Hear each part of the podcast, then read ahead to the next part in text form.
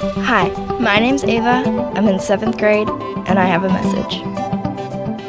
All right, so I just have a few questions for you today. Okay. What do you think most seventh graders are after in life? I feel like a lot of girls are after a whole bunch of different things. Um, a couple of my friends want to be journalists and things like that. I don't know. I feel like everybody's different. I guess it depends on what they're into. I had a friend last year, and her dream was to become a famous singer. Boys are, I mean, a lot of them, they just say that they want to be like a professional sports player. But I don't know. I feel like they don't really have a preference of what's going to come when they're an adult, and they don't really know like what they're really looking for. They don't really think about that.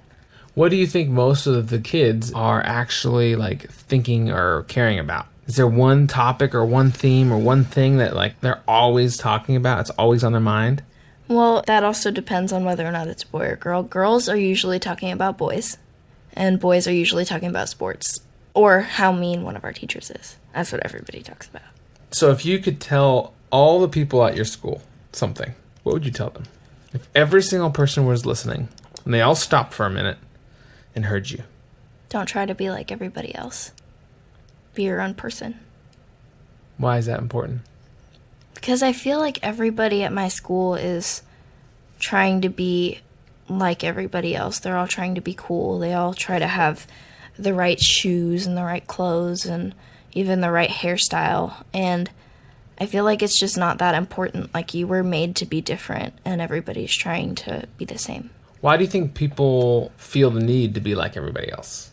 I guess they just don't want to be left out of anything. Like they don't want to be left out of any group or they just want to have all of the friends and the way that you have all the friends, I guess, is by being cool and you're only cool if you have all the right stuff.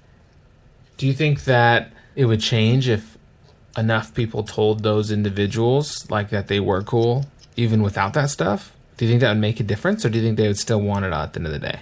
I think you would have to tell them that they're cool without all of the stuff specifically because if you just told them that they were cool, then they would keep getting all that stuff and keep trying to be like everybody else. And I think if enough people are just like going out of their comfort zone and dressing differently and doing their hair differently and stuff like that, then enough people will get the message that it's okay to be yourself, it's okay to be different. Like, not everybody has to be the same.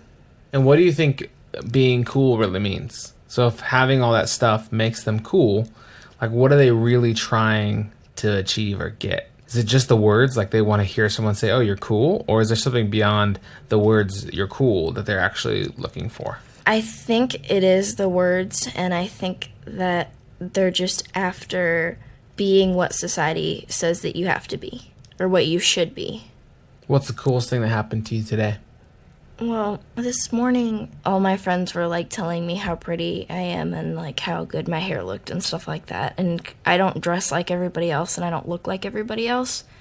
So that made me feel good because it made me feel like I really don't have to be like everybody else. I don't have to look like everybody else. I feel like it's okay to feel comfortable with what you look like, even though you don't look like everybody else and you don't act like everybody else and you don't say the things that other people say.